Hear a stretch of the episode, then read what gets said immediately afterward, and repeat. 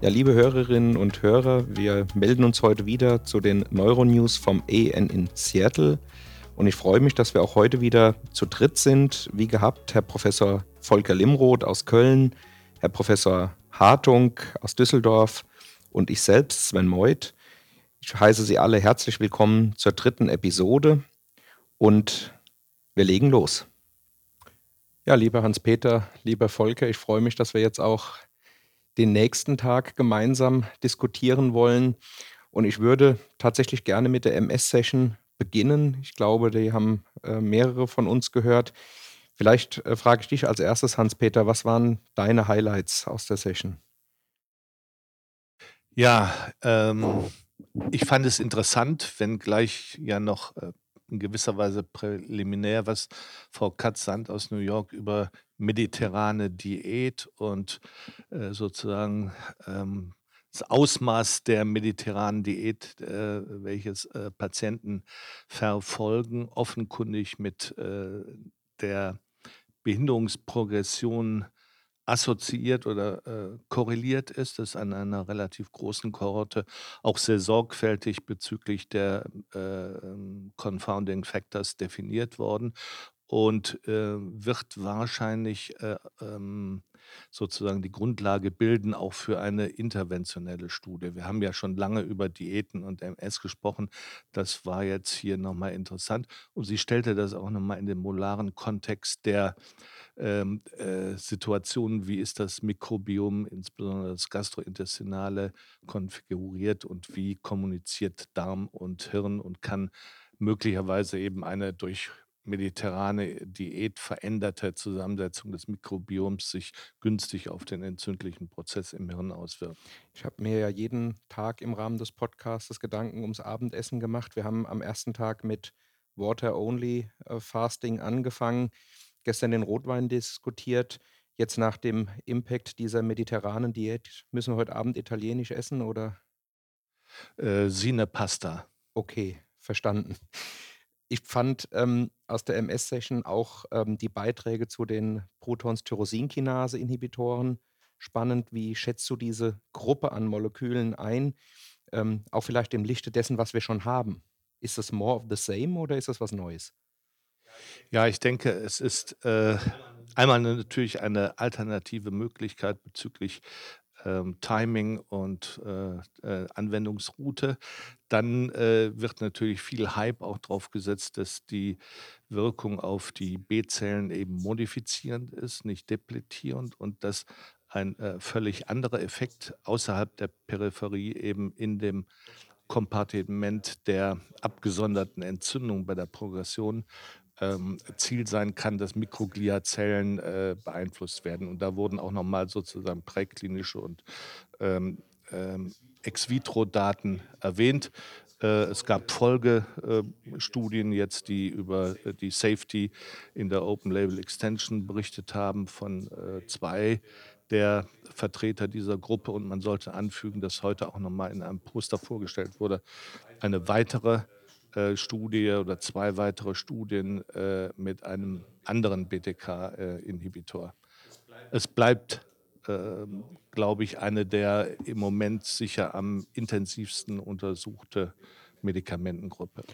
Ich fand auch ähm, den zweiten Vortrag aus der Session sehr spannend, klinische Daten oder Trial-Ergebnisse nochmal mit einem AI-Ansatz, also künstliche Intelligenz zu beleuchten und war dann doch überrascht, dass sozusagen der Effekt der Gesamtgruppe durch so 'n ähm, durch so 'n Algorithmus dann auf eine relativ kleine Teilgruppe projiziert werden kann, was natürlich die Möglichkeit bietet, A, die ähm, die, äh, klinischen Prüfungen besser zu beurteilen, aber auch natürlich hilft, äh, neue Studien entsprechend zu designen und zu überlegen, was sind eigentlich die Patienten, Patientinnen, die in so einen Trial bei einem bestimmten Wirkmechanismus reingehören. Und hier wurde ja sowohl ein Trial zum Thema äh, B-Zelldepletion, also mit Ocrelizumab, ähm, untersucht, aber auch ein älterer Trial äh, mit Laquinimod. Und das war eben, sagen wir mal, es gab doch ähnliche Prinzipien, die dieser Algorithmus rausgearbeitet hat. Damit, glaube ich, können wir auch was zum Gesamtverständnis der Erkrankung nochmal lernen. Aber ich habe gesehen, du hattest heute auch ein Poster, an dem du mitgewirkt hattest, zu Ocrelizumab und dann ähm, wiederholter Messung von chronischer Disease Progression. Ja.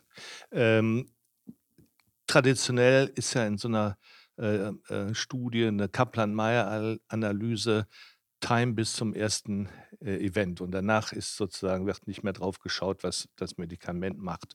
Und der Ansatz hier war, dass man wiederholt, äh, äh, Schritte der Behinderungsprogression misst und insofern die ganze Information noch aggregiert dazunimmt, die jenseits des ersten zensurierenden Ereignisses in der Studie gesammelt werden kann. Und da ähm, mit diesem Approach, statistischen Approach, konnte man eben zeigen, dass ähm, Ocrelizumab ähm, oder die Patienten, die früh Ocrelizumab kriegten, deutlich geringere Raten solcher kumulierten Progressionsschritte hatten als, ähm, die Patienten, die verspätet Ocrelizumab bekamen.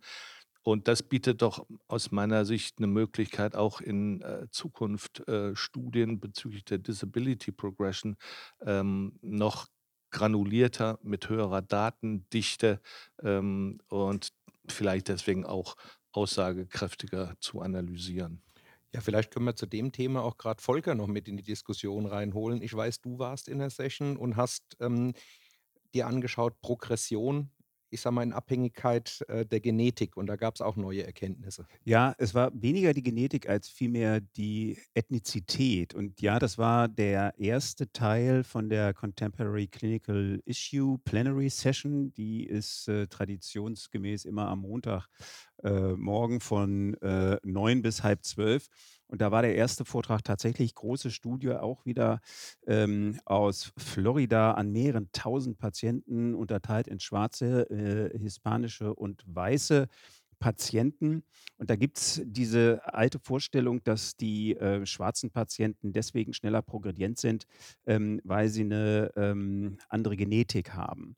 Und die Kollegen haben also mit diesem, ähm, jetzt würde man fast sagen, Vorurteil oder mit dieser Vorstellung aufgeräumt, haben gesagt, nein, die Genetik ist eigentlich die gleiche.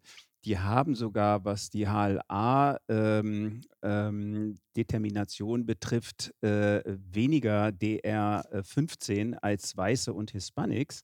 Insofern müssten sie eigentlich sogar einen leichteren Verlauf haben. Das Problem ist nur, dass die wirklich weniger Zugang zu ähm, medizinischen Zentren haben und, jetzt kommt es ganz wichtig, durch eine ähm, ähm, Nachteil in der Edukation mehr vaskuläre Risikofaktoren. Und hier setzt viel früher ein, dass die eben, da haben wir gestern schon mal drüber gesprochen, die weniger gut behandelt sind im Hinblick auf ihren Bluthochdruck und Typ-2-Diabetes und der dann ab dem Alter von etwa 40 auch den Verlauf der MS signifikant beeinflusst. Das heißt also, die sind schneller progredient, weil die vaskulären Risikofaktoren viel schlechter eingestellt sind. Das konnten sie anhand von mehreren tausend Patienten völlig eindeutig zeigen. Also ein Vorurteil aufgeräumt, ja, bitte. Finde, das unterstreicht auch nochmal die Bedeutung, das ist ja auch in den letzten Jahren äh, klarer in den Fokus gekommen von Komorbiditäten, die einfach sozusagen auf die Pathobiologie der MS draufgelagert, akzeleriert solche Prozesse dann zur äh, Behinderungsprogression führt. Interessant auch, weil das ja auch häufig äh, so gedacht wird, ist, dass äh, MS durchaus nicht seltener ist bei Schwarzen, bei äh, Hispanics, äh, sondern äh, genauso aber dann sozusagen auch in der Regel schwerer. Dann würde ich gern vielleicht damit den MS-Teil abschließen und ähm, würde mit euch über die Schmerzsessions diskutieren wollen. Ja. Da gab es ja einmal ähm, ein größeres Thema, Opiate verhindern oder reduzieren. Genau, also das ist äh, ja hier ein Riesenthema. Äh, wie wir alle wissen, hohe Mortalität und Letalität durch diesen wahnsinnigen hohen Opiatgebrauch, Opiat- und Opioidgebrauch. Und da machen sich viele Arbeitsgruppen Gedanken drum, wie kann man den senken. Ähm, und da kommt jetzt zunehmend die Idee auf, dopaminerge Substanzen mit äh, Opioiden und Opiaten zu kombinieren. Und ähm, da gab es in einer Session ähm, eine Studie mit Pramipexol in Kombination eben mit Opiaten oder vielmehr um die Dosis von Opiaten zu senken. Und da zeigten zwei Arbeitsgruppen relativ gut, das ist möglich. Kann man sich natürlich auch von vornherein fragen, brauchen wir diese hohen Opiatdosen? Und äh, wir in Deutschland gehen ja etwas vorsichtiger damit um. Jedenfalls wir Neurologen, unsere anästhesiologischen Kollegen vielleicht nicht ganz so wie wir, aber ähm, ich denke mal, wir spielen viel, viel breiter auf der Klaviatur der ähm, der Schmerztherapie.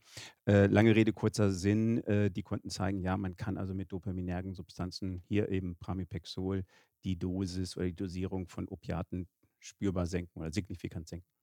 Und dann gab es ja auch noch eine ähm, interessante Arbeit zur Small Fiber Neuropathie.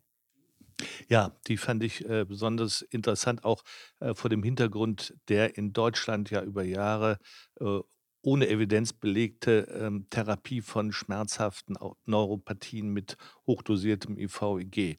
Und eine Gruppe aus Harvard hat ähm, bei der Gruppe von, ich sag mal, ähm, idiopathischen äh, Small Fiber Neuropathien, bei denen man äh, keine Ursache fand, aber zwei Autoantikörper gefunden äh, gegen äh, TSHDS und äh, FGFR3 und hier sozusagen einen äh, wissenschaftlichen ähm, eine wissenschaftliche Grundlage für eine Therapiestudie äh, genommen und eine wirklich gut gemachte, randomisierte, placebo-kontrollierte Studie mit verschiedenen Auskommparametern äh, und bedauerlicherweise konnte in der wahrscheinlich nicht ausreichend hochgepowerten Studie, aber kein Effekt auf wirklich objektivierbare äh, Faktoren bei der Small Fiber Neuropathie gefunden werden. Aber ich denke, das gibt nochmal einen Push, diese lange,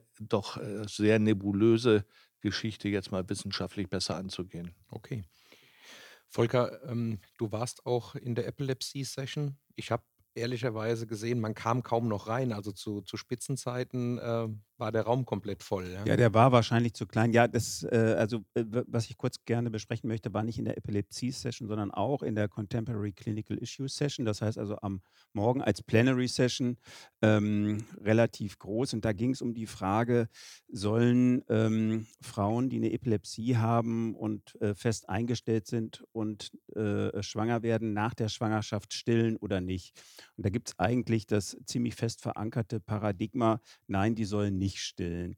Ähm, und jetzt gibt es hierzu eine Riesenstudie, die sogenannte Moniat-Studie. Da haben sich also ähm, 50 Zentren in den USA zusammengeschlossen und ähm, äh, ein großes Register ähm, äh, wird, wird hier sozusagen gefüttert seit mehreren Jahren.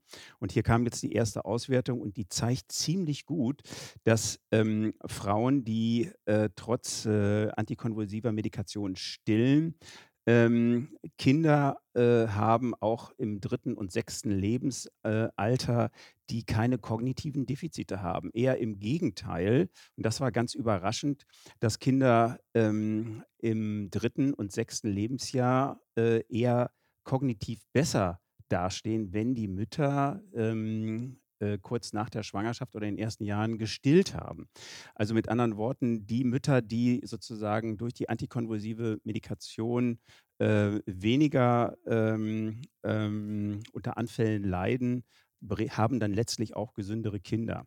Und dann war ein Teil dieser Studie, dass auch bei den Kindern der äh, Spiegel der Antikonvulsiva gemessen wurde, die sie also potenziell durch die Muttermilch aufgenommen haben. Und man muss sagen, ähm, dass von den meisten Substanzen eigentlich gar nichts nachgewiesen werden konnte im Blut der Kinder, mit einer kleinen Ausnahme vom Lamotrigin. Das wurde zum Teil oder konnte nachgemessen werden. Aber was mir auch gar nicht so klar war, der Stoffwechsel der Kinder, der Leberstoffwechsel ist so gut, die verstoffwechseln das relativ relativ schnell, dass das sozusagen zerebral wahrscheinlich gar nicht ähm, wirksam wird. Also wichtigste Message der ähm, Geschichte und äh, dieser, dieses Vortrags war, ähm, bitte äh, die Frauen stillen lassen. Das ist wesentlich besser für die Kinder, auch wenn sie antikonvulsive Medikation haben.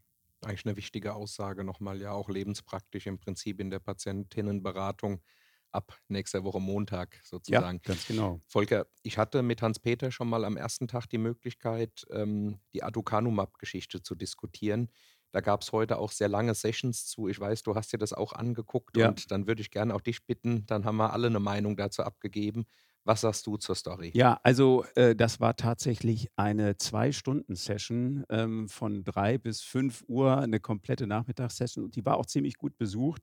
Und da wurde sozusagen die gesamte Story nochmal äh, dargelegt und ähm, insbesondere wurden auch das erste Mal ähm, die Analysen von den Patienten gezeigt, die sozusagen nachdem die Studie im März 2019 unterbrochen worden ist, beziehungsweise gestoppt worden ist ähm, und dann ja drei Monate später wiederbelebt worden ist, nachdem klar wurde, es waren überproportional viele Patienten nicht untersucht worden, die 10 Milligramm bekommen hatten. Die meisten hatten ja nur 6 Milligramm bekommen. In der Studie ist ja dann äh, noch äh, ähm, nachrandomisiert worden, ähm, als man merkte, okay, man hat nicht viele Arias, also diese Ödementwicklung ähm, unter den 6 Milligramm und die, die genetisch heterozygot sind, entwickeln fast keine Arias und deswegen konnten die die höhere Dosis bekommen dass ähm, die Patienten tatsächlich in fast allen Outcomes eine bessere äh, Wirksamkeit zeigten.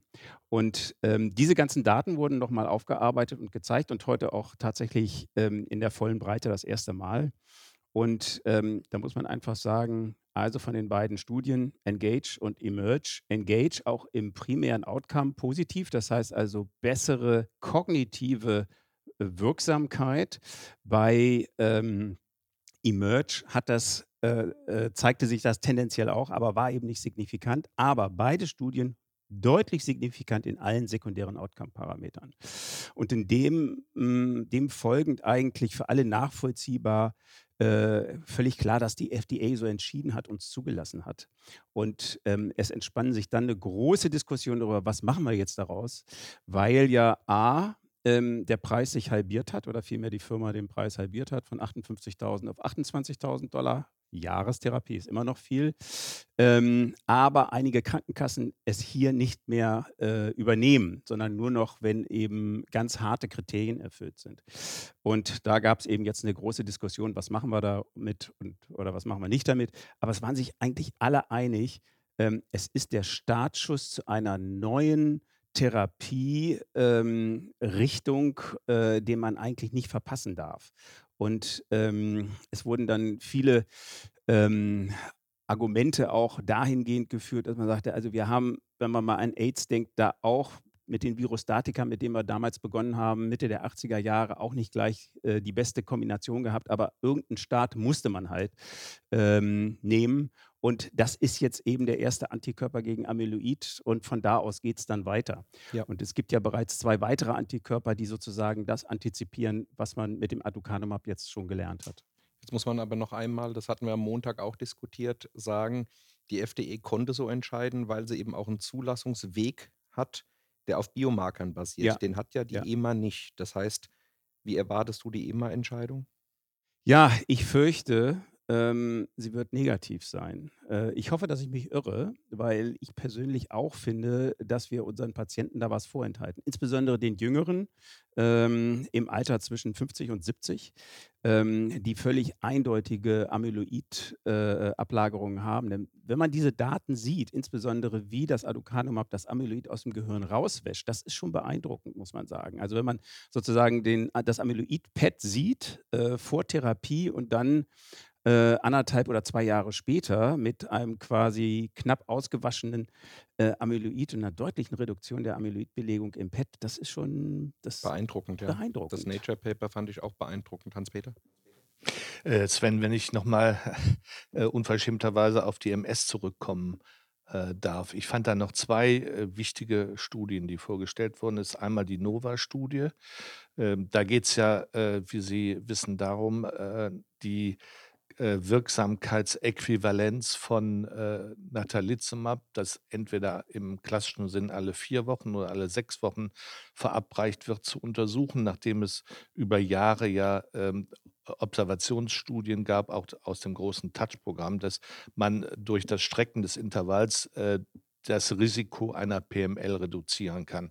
Äh, es wurde aber nie dann äh, sozusagen dokumentiert, dass äh, sowas mit der äh, mit dem Erhalt der Wirksamkeit verbunden ist. Und das hat diese Phase 3b-Studie gezeigt, wo Patienten in randomisiert wurden, bei äh, klassischer äh, Administrationsfrequenz zu bleiben oder ähm, dass das Intervall zwischen den Infusionen auf sechs Wochen gestreckt wurde. Und unterm Strich, das kann man sagen, nach den Outcome-Parametern äh, ist die Wirkung äh, gleich. Also das ist, denke ich mal, eine gute Nachricht. Die zweite kleine, aber äh, fand ich auch sehr interessante Studie kam äh, aus Boston. Da ging es darum, unter äh, B-Zell-depletierender Therapie Mikroglia äh, bei Patienten und deren Aktivierung oder Deaktivierung zu untersuchen. Die haben also äh, Patienten depletiert, klar, der Effekt in der, äh, im peripheren Immunsystem und dann aber die Patienten auch in das PET gesteckt und einen Marker für Mikroglia-Aktivierung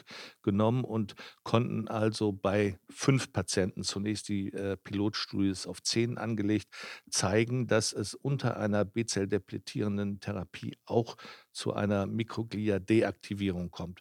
Und früher hat man gesagt, ja, wie kann denn ein äh, monoklonaler Antikörper mit 180 äh, Kilodalton da ins Gehirn reinkommen und Effekte äh, sozusagen vor Ort machen? Und zwar ein Effekt, der für die Progression wichtig ist. Also fand ich ein interessante, äh, interessanter Zugang. Dass es im Prinzip über eine periphere Immunmodulation dann doch einen indirekten Effekt im ZNS gibt. Und das war wahrscheinlich ein TSPO-PET dann, oder? Genau. Ja.